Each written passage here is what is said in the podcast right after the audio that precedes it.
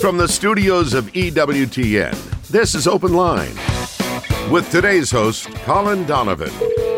In North America, call toll free 1 833 288 EWTN. That's 1 833 288 3986. Outside North America, call 1 205 271 2985 or send an email to openline at EWTN.com. A tremendous Friday to each and every one of you. Thanks so much for tuning in to EWTN's Open Line. If you'd like to be part of the program, Colin is back, voice intact. Deacon Harold is taking a nap this week since Colin has recovered. And if you would like to be part of the program, pick up the phone and give us a call at 833 288 EWTN. That's 833 288 3986 if you're outside the United States and Canada. We'd still like to hear from you. That number is 1 205 271 2985. And we'll even put you straight to the front of the line at 1 205 271 2985. You can always send us an email. That email address is openline at EWTN.com. I'm Jack Williams. Charles Beery is our celebrity producer today. Our call screener is Matt Gubensky. And Jeff Burson, magnificent person, handling our social media efforts. So if you're watching us on YouTube or Facebook Live, you can type a question into the chat window, and it may find its way to us by the end of the program. And our host, the aforementioned Vice President of Theology here at EWTN, Mr. Colin Donovan. How are you? Well, it's good to be back. Although the deacon filled in admirably, uh, as he's done for me a number of other times in the past last week, and happy he did, was able to do it. Beautiful. Always good to be live if we can be live for you, yep. our phone callers. So grab one of these open lines at 833 288 EWTN. You know, Colin, uh, just in general terms, uh, when we talk about theology, a lot of people, uh, probably more so outside of the Catholic ranks within Christianity, mm-hmm. but also within the Catholic ranks of Christianity as well. You know, there are people who really kind of have the notion, not entirely incorrectly, that, you know, their relationship with Jesus and how they respond to the gospel message is really the primary concern that they should be focused on. And that's not incorrect. But True. we are called, all, each one of us, by virtue of our baptism, to be evangelists. And we're not all wired the same. And the things that, that picket me internally are not necessarily going to be the things that picket you internally. And I think that that very dynamic that I just described is one of the reasons that a sound understanding of theology is very important because you never know what the issue is that's holding somebody back. Right, and I think if you're going to do any conversations with relatives, with family, with colleagues, with friends, or with people you just encounter who, you know, bring up, oh, you're Catholic. Well, what about this or what about that? And I've had that many times during my life, as I'm sure you have as well. And you're sort of put on the spot how to answer. It's good to have a good formation.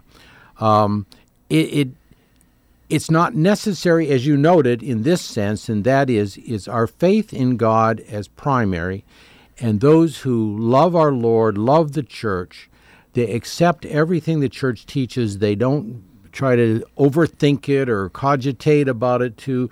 You know, that's that's all that matters to them, and that feeds their devotional life and their relationship with the Lord they're going to have a different way of dealing with other people. Maybe they'll be the ones whose example means more than the words that we can talk spew out on our call-in shows and so on and answer to questions. But for the person who does have the opportunity and the possibility of some formation, a good theological background is important because a it's what the church teaches we're called to believe. We're not called to believe theology. We're called to believe what the church teaches. And on that, an authoritative voice is, for example, the Catechism of the Catholic Church, the ordinary papal teaching going down through time. There's the extraordinary teaching, of course, when the church is, uh, when the church, either in a council or a pope, makes uh, some declaration. But that ordinary teaching, these things are that perdure from papacy to papacy to papacy that represent what has been held always and everywhere by the church. Those are easy enough to discern if you're listening and paying attention. Beyond that is the explanation. Theology is faith seeking understanding.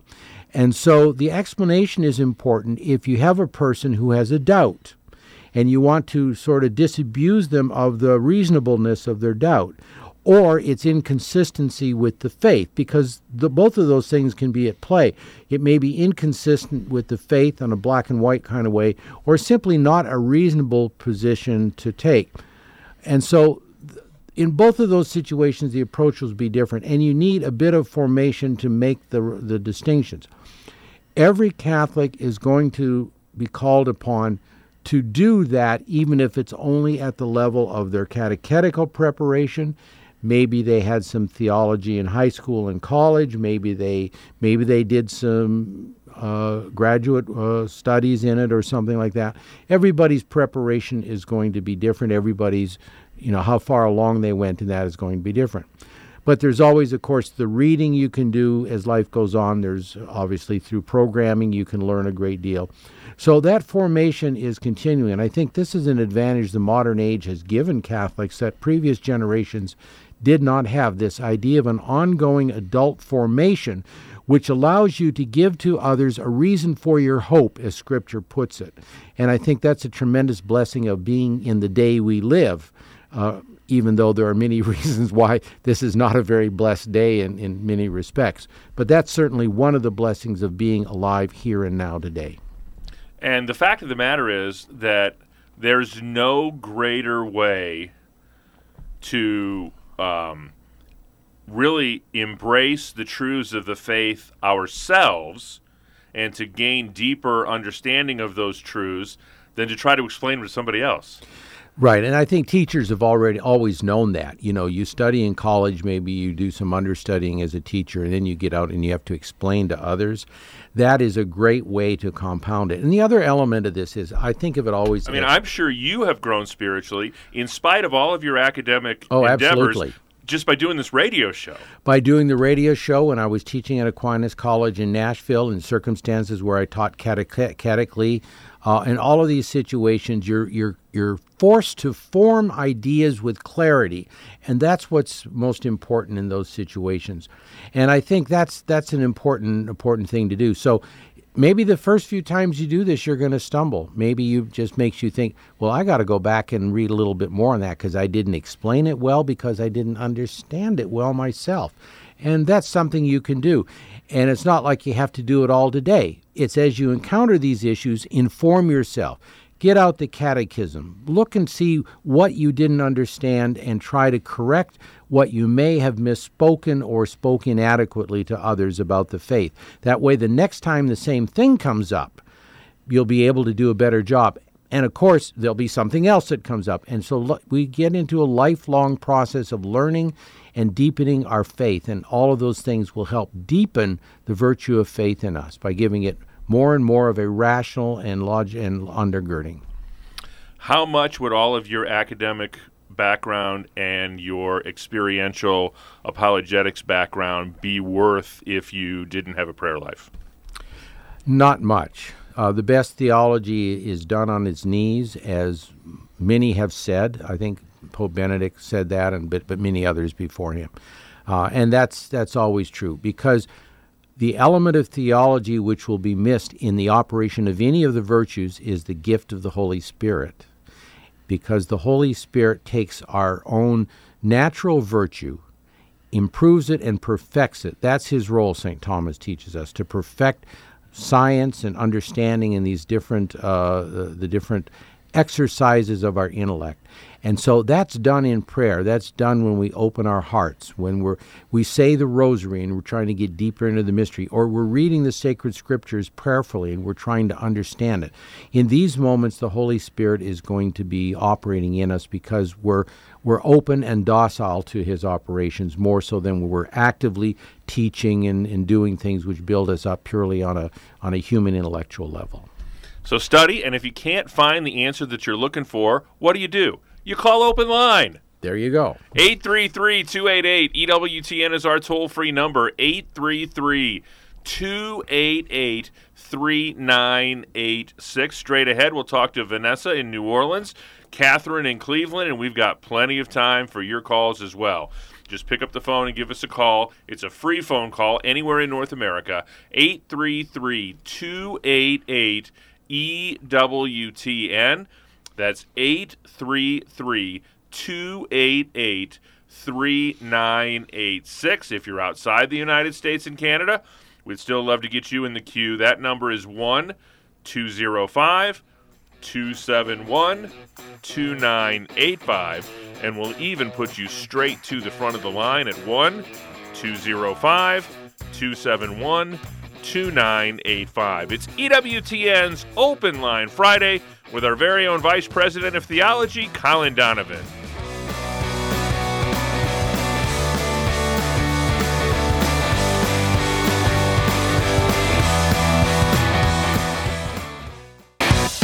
This is Open Line on the EWTN Global Catholic Radio Network. If you have a question, call 1 833 288 EWTN. That's 1 833 288 3986. Outside North America, call 1 205 271 2985. Or send us an email to openline at EWTN.com. Brand spanking new book, hot off the presses for July from EWTN Publishing The Roots of a Christian Civilization. First Principles of a Just and Ordered Society by our own Father Brian Mullady. The Roots of a Christian Civilization is your compendium on Catholic social teachings. In these incisive pages, Father Mullady answers the question Should law implement morality or not? Father provides you with a compendium of accessible answers to a range of questions on spiritual and moral theology. You'll learn about the uniqueness of the individual because of the spiritual soul and how society must be governed by virtues such as prudence, justice, and charity. You'll also find out how to live your life in Christ regardless of your vocation to attain personal fulfillment, and much, much more. The Roots of a Christian Civilization. First Principles of a Just and Ordered Society by Father Brian Mullady, a new book available at EWTN Publishing. You can purchase it at EWTNRC.com. Buy Catholic Shop, EWTNRC.com. To the phones we go. First up today is Vanessa, a first time caller in New Orleans, Louisiana, listening on Catholic Community Radio. Vanessa, you're on with Colin Donovan.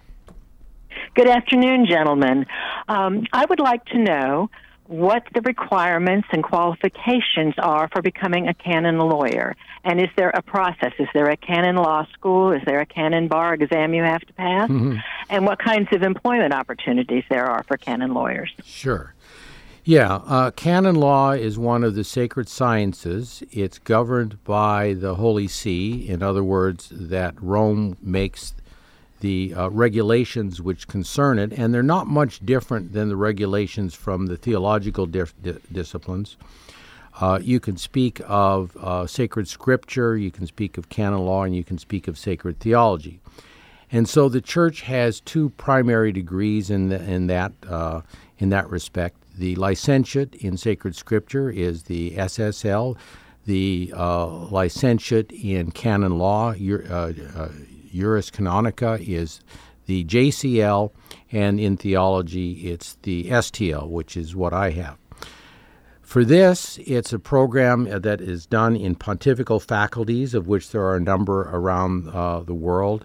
Uh, there, there are at least two in Rome. I think there may be more than that at the University of the Holy Cross uh, and Pontifical University, and also at the Angelicum. I think the others, like the Gregorian, also uh, have that, and maybe some of the others. And so this is usually that you must already have completed the basic theology. The basic theology in the norms of the Holy See is two years of philosophy and four years of theology. So once you've completed that and you've got a bachelor's degree, you can apply for the license programs. And so that's a pretty heavy, uh, you know, entry entry path to get into uh, canon law. And so that can be acquired, achieved in many ways. You can go to uh, a Roman school and do six years uh, to get that uh, bachelor's degree. Uh, you can do it as I did, is get an undergraduate theology degree with the philosophical uh, preparation in the case of four years, and uh, apparently the description of the studies, uh, they felt I was entitled to or permitted to enter into the licentiate program. So you could get an undergraduate theology degree say in the United States or someplace, but whether or not that would be would be up to the particular pontifical faculty you apply to. You have to meet the norms and they have to be satisfied that you meet the norms even though it's a non-standard route. The standard route would be through one of the pontifical universities. In the United States, there are uh, there is Catholic University of America has pontifical faculties. In Canada, uh, there are a number. St. Paul's, I believe, is where uh, has a very substantial canon law program. So there are way, ways to do it, but like I said, to get to do the two years to get at the minimum of a license, as opposed to the doctorate, which was then a further study uh, and principally writing a dissertation, you will need that theological preparation, which Rome considers to be adequate at six six years of philosophy and theology, but which they will sometimes accept less if it's you know especially um, you know they consider the qualifications are sufficient. So it's not an easy path. Now. Uh, canon lawyers are uh, employed obviously by the Holy See itself. They're employed by every diocese in the United States because they're intimately involved in the uh, the both diocesan operations, which require canonical advice, but also uh, especially in tribunals such as a, a marriage tribunal. Uh, those processes. So there's a good deal of, of, of, work at that level. Also, there could be teaching, uh, which is true of almost discipline, any discipline. You could end up as a teacher. Uh, so it's not an easy path to get into, and the opportunities for work are primarily with the church. And and would is it fair to say that not exclusively, but more times than not, people who would seek those uh, particular certificates would do so at the behest of their bishop or. Right for for clerical for people. Now, if you were in lay people, and I knew lay people in Rome, and there are people in the church who obviously uh, lay people who have canon law degrees, uh, they can have an uh, perhaps a, a, route to the priesthood, which they interrupted for some reason. They discerned that wasn't their vocation, but they had the basic preparation. Or they simply went to a Roman school or another school that had an undergraduate pontifical uh, theology degree program, and they completed the course there as a paying customer, uh, as normally would be the case. Then, of course, there are there are possible uh, work. For instance, um, uh, years ago, it, it's doesn't have such a, a big operating uh, uh, footprint, as it were, but the St. Joseph's Foundation, which did uh, canon, canon law assistance to Catholics in need. There are uh, some others, I believe, in the United States, which would be probably laymen who uh, who have undertaken that. But primarily, I would say the overwhelming number of canon law positions are in dioceses and uh, in Rome. How's, how's that, Vanessa? Oh, that's terrific. Thank you Yeah. so much. You're very welcome. We appreciate and, the and phone bishops' call. conferences. Yeah. I forgot to Yeah. mention that one too. 833 288 EWTN is our toll free number. Give us a call on this Friday edition of Open Line, 833 288 3986. Next up is Catherine. She is in Cleveland, Ohio, listening on The Rock today. Catherine, you are on with Colin Donovan. Yeah, th- thank, thank you. I, I want to know about the canonization, you know, where it's supposed the Pope is supposed to offer Russia uh, and Russia only. She did not come out for the provision of country. And this has never, never been done correctly because John Paul did it, did it, but, but, you know, he offered Russia and the world and, and, and was not done correctly then. So you have to, um, a lady wanted Russian, Russia only. You cannot add anything onto it. If you add the world onto it, it that's why it wasn't done right. You couldn't. You have to exact words. Uh, and, and Father Gruner, I read about about him. He said near 2000, he went to um, he had to talk to 20 bishops and priests in South America. They did not know the full story uh, about the about the promise and they this they never did it. This is proven in South America they never did it. The John Paul did it because. So what about this whole business of consecrating Yeah. Russia to Our Lady's Immaculate Heart? Okay, one one starting position for me uh, as a theologian and as a Catholic is that what the Church teaches. Just as the interpreter of public revelation is the magisterium, the interpreter of private revelation is the magisterium. In other words, when a mystic claims to have uh, uh, to have seen have our Lord appear. Maybe they lived a long life. They had these mystical writings and so on.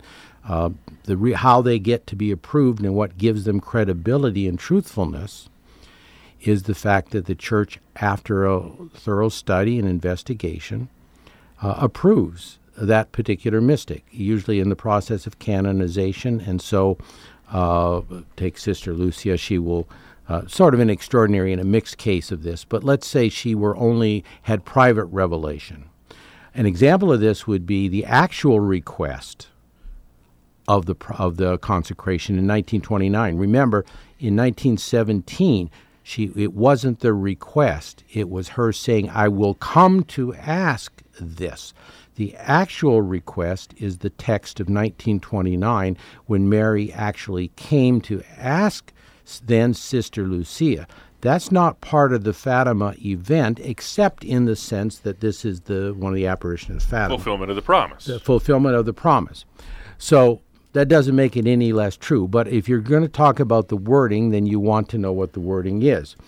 And so the wording ends from June 13th, 1929. So this is not July 13th, 1917, but when she actually appeared to uh, Sister Lucia was asking for the consecration of Russia to her Immaculate Heart, promising to conversion through this means and the hindering of the propagation of its errors. So, it's true, consecration of Russia, she mentioned nobody else. The promise is that if this will be done, that Russia will be converted and the errors will be uh, not be propagated. What most people don't realize is that less than two years later, Our Lady was complaining, Why has this not been done? Why has this not been done? And we know that it was in the early 1930s that the errors propagated out of Russia through Germany and into Italy. And anybody who's watched our program, Wolf in Sheep's Clothing, knows how that pathway. And we know that by the 1930s, it was already infecting academics and others in the United States. There was a flourishing Communist Party now in the United States. The errors had been propagated. It was not done. She's not quite correct. It was not done as Our Lady asked, and it would have been done in 30 or 31. Then we would not have seen all the trouble which Russia would make and actually spread her errors. So they were spread. That's a take for granted. Now, what was the purpose of the Fatima apparition? Our Lady tells us back in 1917. Our Lord wishes to establish devotion to my uh, God, she says. God wishes to establish devotion to my Immaculate Heart alongside devotion to his own. That's the purpose. The consecration is not an end in itself. As if man only looking to his own material, political, and military, and economic, and natural goods, it should be satisfied by God promising and fulfilling those. But the spiritual goal was that we would demonstrate to the world the power of the Immaculate Heart. And that's where we'll pick up after the break. 833 288 EWTN is our toll free number 833 288 3986. It's Open Line Friday with Colin Donovan.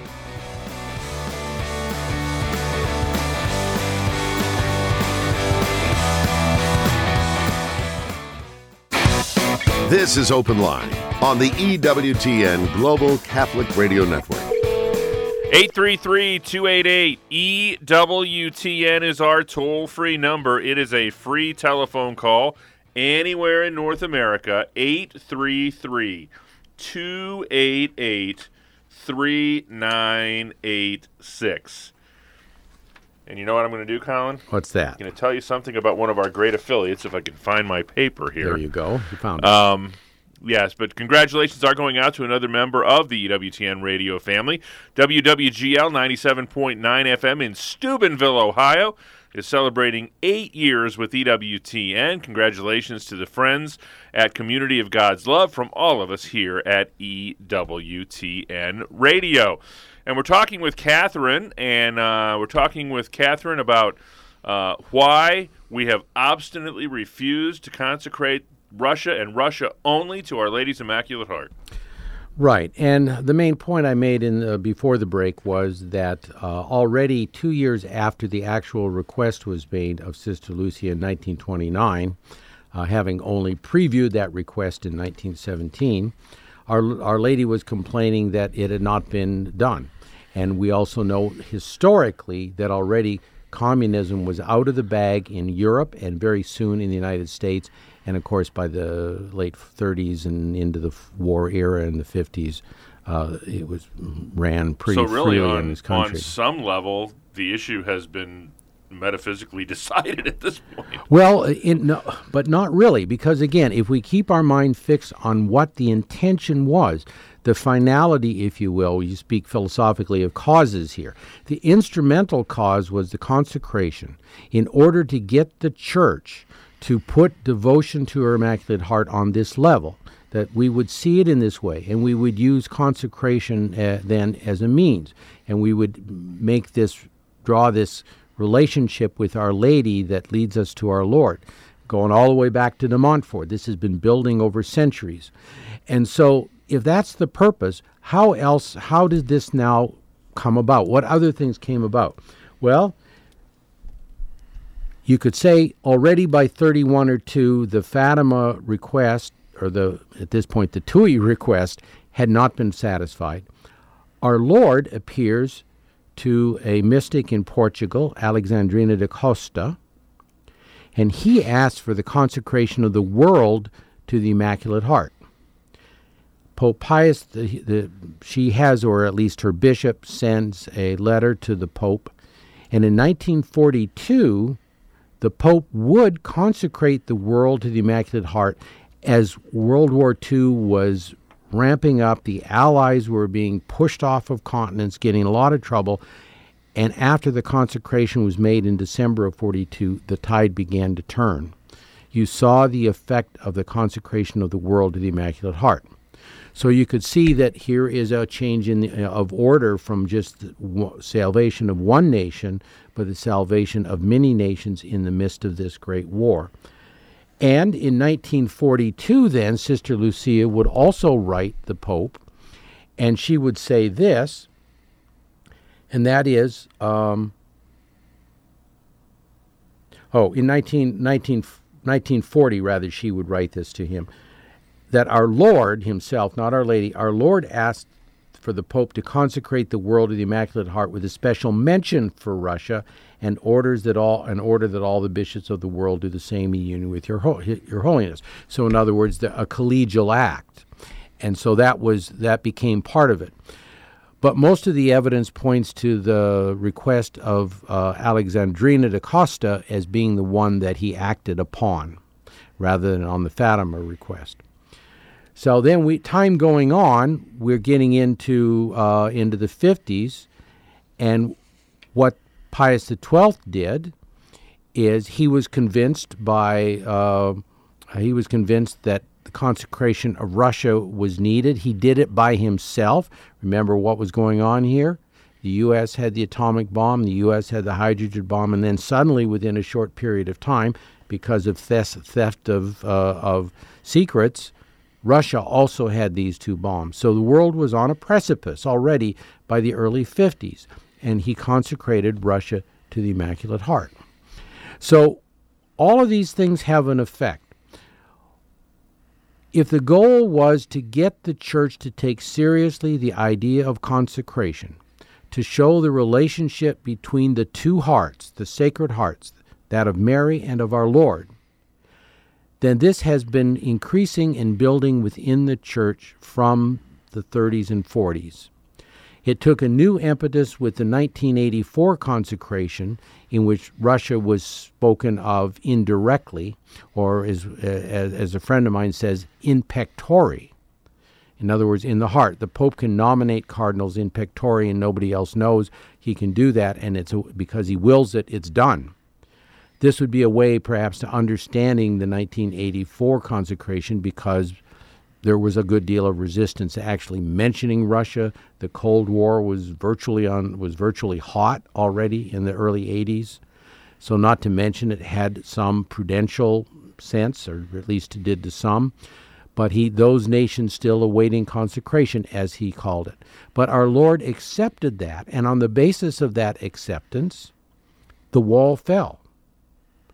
Now, that does not satisfy what was the intention in 1929, unfulfilled in 1931. But the finality that consecration and devotion to the Immaculate Heart and giving it this great weight that history can be intervened in by Our Lady alongside the heart of her Son, that is satisfied, that is demonstrated.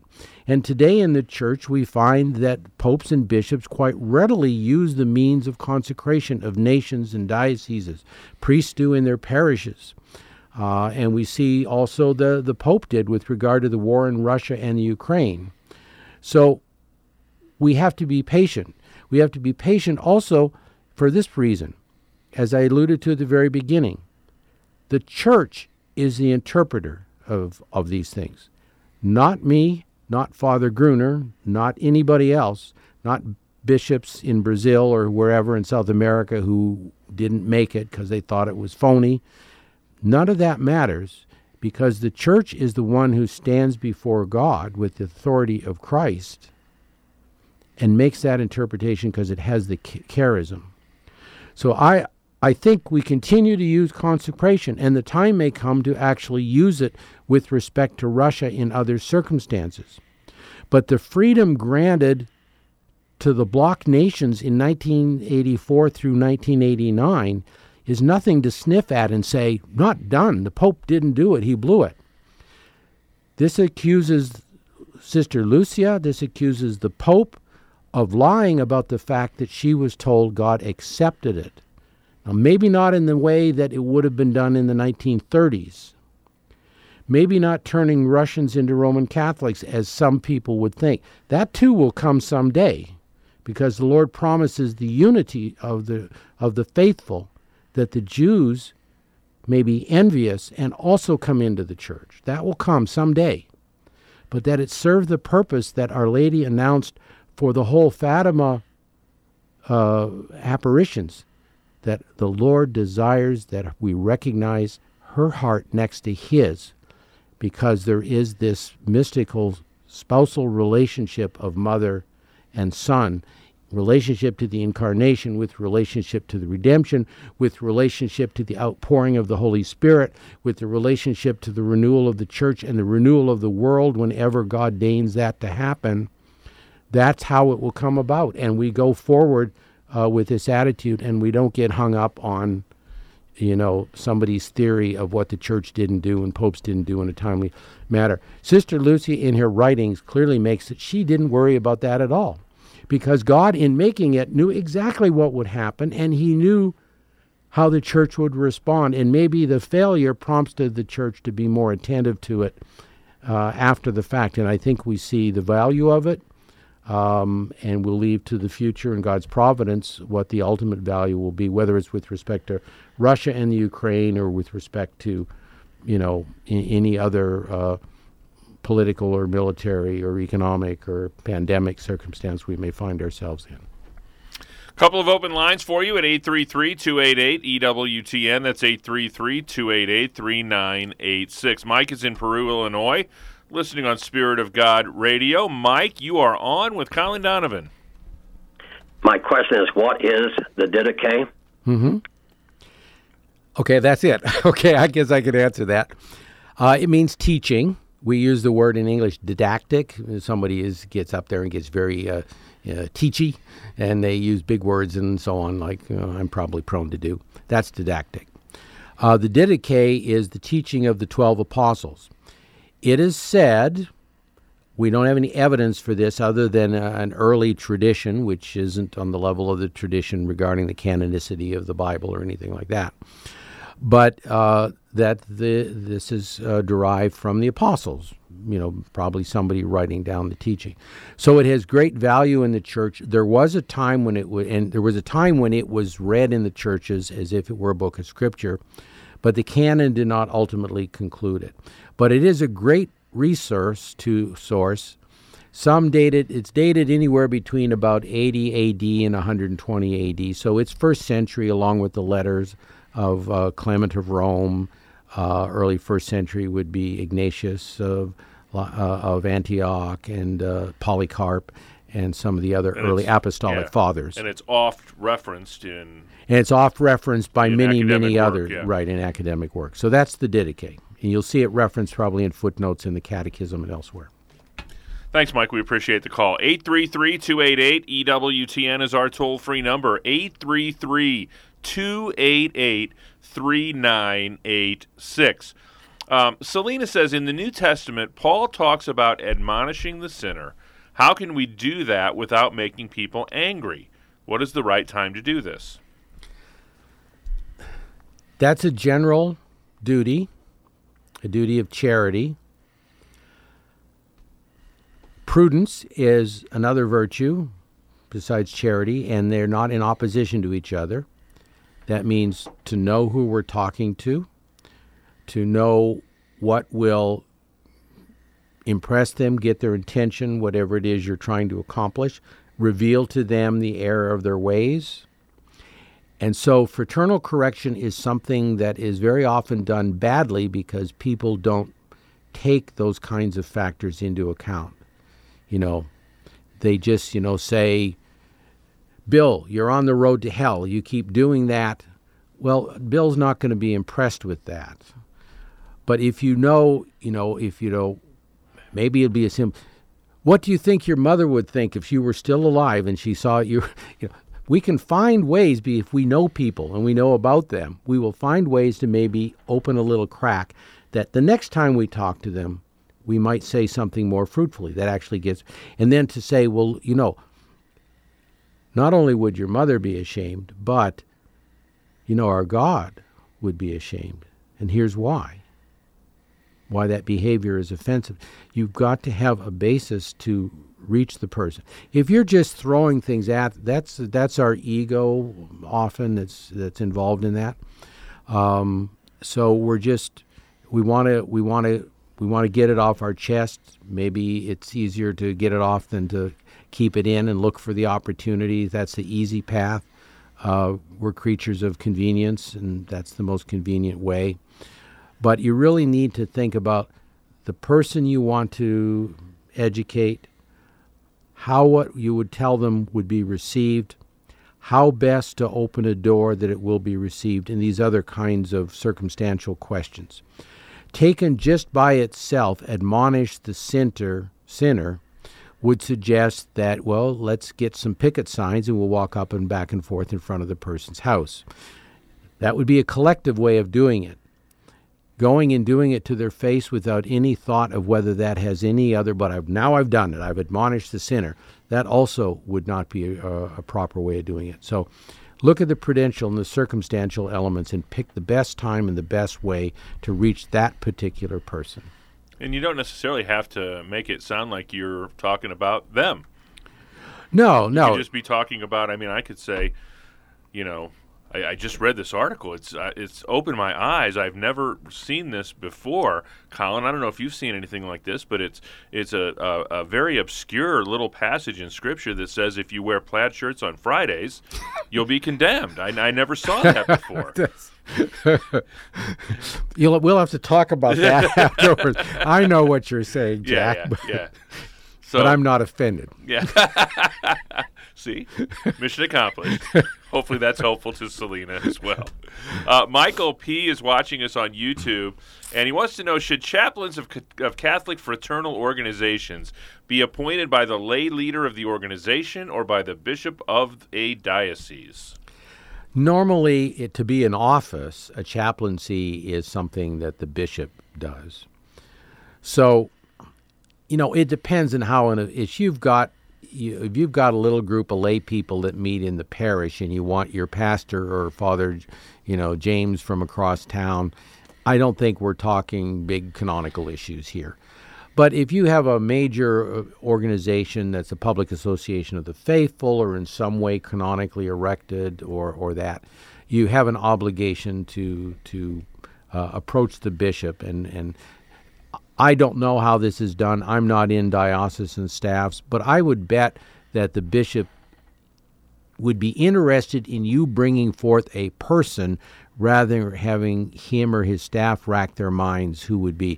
You bring forth somebody that he would say yea or nay to rather than lay it upon him to appoint a chaplain. It may be as easy as, will the pastor of a parish you meet in do it or something like that. Uh, and in fact, any organization in any parish is in some sense under the pastor. So that's, you know, he's allowed you in, he's allowing you to do stuff there. Um, so he has certain certain rights in that respect. So um, I think that's the way to look at it. It depends on how serious an effort an organization is, whether it would need something official or not. I think. Join us for the encore of The World Over on Saturday night at 10 p.m. Eastern Time, and you can check it out again Sunday afternoon at 3 a.m. Eastern Time. That's the encore of The World Over right here on EWTN Radio. 833 288 EWTN, that's our toll free number, 833 288 3986. Um, Frank wants to know Are there any ways of knowing if someone is demonically possessed? Well, the church has a way of knowing. It has criteria because this is an interesting relationship. And as you look at our world around us, we often say, oh, such and such a person is possessed. I can think of a number of public figures that is, has that regularly said about them. There, it's hard to know whether mental illness is the cause. In other words, something organic, something chemi- chemically, chemistry in the brain, or whether it actually is demonic. Because the demonic is sort of parallels mental illness. And this is why. In mental illness, there is a disintegration of the person's faculties, their self control, their will, uh, you think of the more obvious ones, schizophrenia and different things, where you there's clearly something, and there's an organic roots for for those, and there's chemical reasons why that happens. People uh, using medications, some of these things, they warn you in down in the small print what can happen because systems get upset. So you have things which sort of represent this disintegration in the me- field of mental illness. Psychiatry, psychology deals with, and and neurology obviously as well parallel to that, you have people who some of the same kinds of behaviors and attitude and represent, representing themselves that would show a disintegration of their personality, but from a different purpose. And the only way to distinguish the two is the presence of non human phenomena related to that, what the church calls preternatural phenomena. In other words, the use of powers and abilities that are beyond the human. Somebody tosses somebody effortlessly, effortlessly, effortlessly across the room. Somebody speaks in foreign languages that they do not, they've never known Latin, and they begin, you know, talking to their uh, you know, priest who comes to visit them to check them out on this score begins conversing them in Latin and maybe even correcting the priest's Latin. You hear you hear stories uh, about that, or maybe describing events that took place that they didn't had no knowledge of that happened far away among people that they know, but they have no knowledge about it until somebody goes and checks and say, "Yeah, that's exactly what happened. How did you know?" So these things manifest the presence of uh, the demonic spirit, and the church looks for those. And it waits basically for the psychologist and the psychiatrist to say, I have no medical explanation or psychological explanation for this behavior and actions. On the basis then of the preternatural things, a bishop can assign an exorcist to do it. So that's that's the distinction. Uh, and this is sometimes represented in movies. It's represented in the movie The Exorcist, sort of the original movie of this genre, at least the original one that isn't some wacky, uh, lacking facts based, uh, you know, horror picture. Uh, the Exorcist does a pretty good job of showing what the church goes through to make that determination, in part because it's based on a real case, although some of the facts are changed uh, for the sake. It was a girl, it was a boy, not a girl. Right. It took place in St. Louis, not in D.C., although it started in D.C. with the aunt of the boy getting him involved in using the Ouija board and other things, such as portrayed in the movie. Uh, so the introduction to the occult came through her, and then he went home and began to manifest the phenomena. We head next to Avignon, France. Bernadette is watching us on Skype today. Bernadette, welcome to the program. You're on with Colin. Hi, Colin. How are you? Oh, I'm pretty good. What's your question today over there in France? Well, it's about, yeah.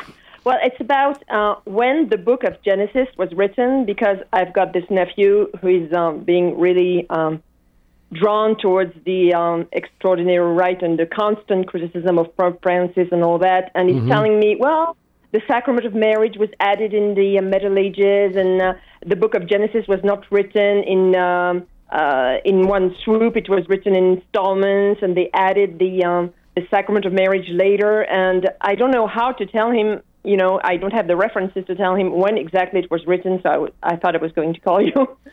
Yeah, well, that, that, that seems like he's going the other direction from the more traditional uh, uh, Catholic viewpoint.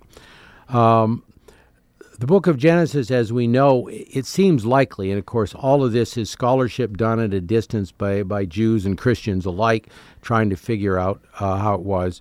But like most ancient societies, much of the knowledge was passed on orally, and this was also probably the case with the uh, with the five books of Moses. That there was an oral tradition before there was a written tradition. The oral tradition, uh, going back to Moses, would put it about 1300 BC. The written tradition seems to be after the Babylonian exile, when they would write down the things that um, that they wanted preserved because now they understood, or maybe it was during the Babylonian exile even, they understood that th- everything that they valued religiously could be lost by these kinds of uh, uh persecutions, such as the Babylonians uh, did by destroying Jerusalem. So, probably about the 8th century BC, it began to be written down. The streams of oral traditions, theologians debate on that, biblical scholars do. It's called textual criticism. It doesn't really matter to the Christian or the Catholic, at least to the Catholic, because the church tells us these books, these writings are canonical. That's the datum that we need to know.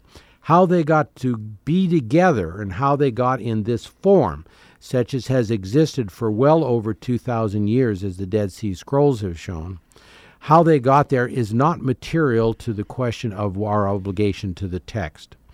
And so the text of that is what is, is canonical. So even in the modern day scholarship, there's the there's the talk of the Yahwist tradition and the priestly tradition. Some of that is based on a reference to the book of the law being found in in, in the temple. This is believed perhaps to be at least part of the book of Deuteronomy, had been written down, and that it was discovered, uh, uh, I think, uh, before the exile even. So we don't exactly sure how it all came together. We only know that on the authority of Christ through the church, we take that text as given to us by the church as the canonical text. The rest is really not not uh, terribly important. The church's theory of inspiration is that God uses the human individuals who wrote things down or spoke it, as in the case of an oral tradition or the prophetic, the prophets who didn't write, they spoke. He takes that, and that which is identified as canonical then is understood not just to be the human author's intention. That's important. That's called the literal sense in writing down this. Why did he write down this particular things, all these things? the divine intention, what is the spiritual purpose? So, as Pope John Paul II showed with regard to the early books of Genesis, there is a tremendous amount of theological data regarding man and the relationships of man in that text. This is what comes from the church and through the church. The text itself, we can't place when it was written down or who exactly wrote it. We only know that through God's providence, the Jewish people kept it intact for over a millennia, probably in some form, either orally and in writing, both for a while, and that we have it as a consequence of their diligence in doing that. On behalf of our host, Colin Donovan, our producer, Charles Beery, call screener, Matt Kubensky, and our social media maven, Mr. Jeff Burson, I'm Jack Williams. Thanks for another great week of EWTN's Open Line. Back at it again on Monday with Father Trujillo. Until then, God bless.